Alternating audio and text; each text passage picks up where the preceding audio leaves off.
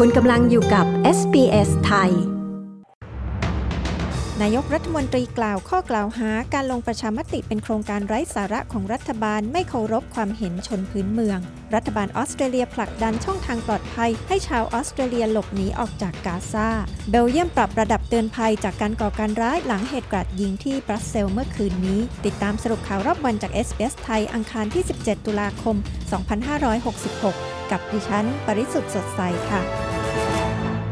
นายกรัฐมนตรีแอนโทนีอัลบานิซีกล่าวว่า ข้อกล่าวหาที่ว่าการลงประชามติเรื่องคณะที่ปรึกษาเสียงชนพื้นเมืองต่อรัฐสภา เป็นแนวคิดของพรรคแรงงานนั้น ไม่เคารพต่อการทำงานของผู้เป็นกระบอกเสียงของชนพื้นเมืองในออสเตรเลีย ปีเตอร์ดัตทันผู้นำพรรคฝ่ายค้านอ้างว่า การลงประชามติเป็นโครงการที่ไร้สาระของนายอัลบานิซีที่สร้างความแตกแยกให้ชาวออสเตรเลียโดยไม่จำเป็น แต่ขณะนี้ผลการวิเคราะห์ที่เผยแพร่ออกมาวันนี้ ดูเหมือนจะพิสูจน์เสียงยืนยันของรัฐบาลที่ว่า การลงประชามติเรื่องคณะที่ปรึกษาเสียงชนพื้นเมือง เป็นสิ่งที่ชนกลุ่มแรกของชาติต้องการ ข้อมูลของคณะกรรมการการเลือกตั้งแห่งออสเตรเลีย แสดงให้เห็นว่าหน่วยเลือกตั้งที่มีสัดส่วนประชากรเป็นชาวพื้นเมือง สูงที่สุดนั้น สนับสนุนอย่างมากที่จะให้มีการเปลี่ยนแปลงรัฐธรรมนูญในเรื่องนี้ ข้อมูลดังกล่าวแสดงให้เห็นว่า จากหน่วยเลือกตั้งที่มีสัดส่วนชาวพื้นเมืองสูงที่สุด 10 แห่ง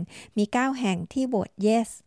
ชาวปาเลสไตน์เรียกร้องให้นานาชาติให้ความสนใจมากขึ้นต่อวิกฤต ด้านมนุษยธรรมที่กำลังเกิดขึ้นในฉนวนกาซาขณะที่กาซาถูกกองกำลังอิสราเอล ปฏิบัติการโจมตีทางอากาศ จนทำให้มีผู้เสียชีวิตไปกว่า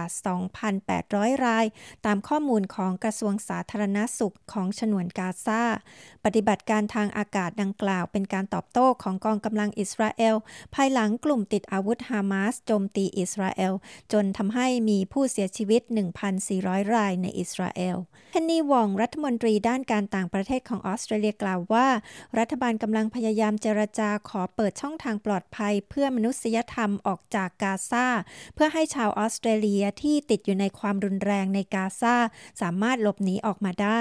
มีชาวออสเตรเลีย 45 คนยังคงติดอยู่ในกาซาซึ่งขณะนี้ผู้คนที่นั่นสามารถเข้าถึงน้ำไฟฟ้า เชื้อเพลิงและอาหารได้อย่างจำกัดขณะที่อิสราเอลได้ปิดกั้นการเข้าออกกาซาอย่างสิ้นเชิง รัฐบาลออสเตรเลียได้แนะนำให้ชาวออสเตรเลียในกาซาไปยังพรมแดนทางใต้ที่ติดกับอียิปต์เผื่อว่าช่องทางปลอดภัยเพื่อมนุษยธรรม จะเปิดให้ผู้คนเดินทางออกมาได้ ชายวัย 56 ปีเสียชีวิตหลังเหตุไฟป่าลุกลามพื้นที่บริเวณชายฝั่งทะเลทางตอนเหนือของรัฐนิวเซาท์เวลส์ เจ้าหน้าที่ตำรวจนิวเซาท์เวลส์กล่าวว่ามีการพบศพชายผู้หนึ่ง ในที่ดินแห่งหนึ่ง ซึ่งอยู่ห่างจากเคมป์ซีย์ไปทางตะวันตก ราว 30 กิโลเมตร หลังได้รับแจ้งให้ตำรวจไปยังที่ดินดังกล่าว เมื่อเวลา 22 นาฬิกาของวันจันทร์ เมื่อเช้าวันนี้ไฟป่าในพื้นที่นี้ ได้เผาผลาญพื้นที่ไปแล้วกว่า10,000 เฮกตาร์ และเจ้าหน้าที่ดับเพลิงยังคงไม่สามารถควบคุมเพลิงได้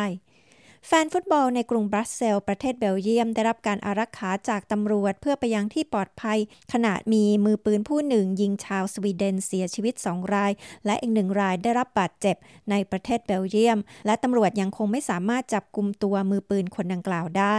สื่อเบลเยียมได้เผยแพร่วิดีโอที่ถ่ายจากช่างภาพสมัครเล่น ซึ่งแสดงให้เห็นชายคนหนึ่งกราดยิงหลายนัดใกล้สถานีรถไฟแห่งหนึ่งในคืนวันจันทร์ ในขณะที่ในวิดีโอทางโซเชียลมีเดีย มีชายผู้หนึ่งอ้างว่าเป็นผู้ก่อเหตุ และเป็นสมาชิกของกลุ่มรัฐอิสลาม ขณะนี้เบลเยียมได้เพิ่มระดับการเตือนภัยการก่อการร้ายเป็นระดับสูงสุด ส่งผลให้การแข่งขันฟุตบอลยูโร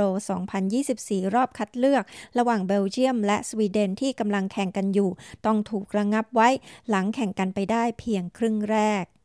ทั้งหมดนี้คือสรุปข่าวรอบวันจาก s อ s ไทย อังคารที่ 17 ตุลาคม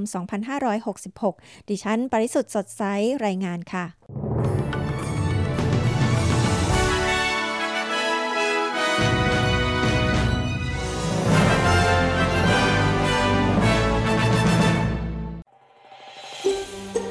การฟังเรื่องราวน่าสนใจแบบนี้อีกใช่ไหม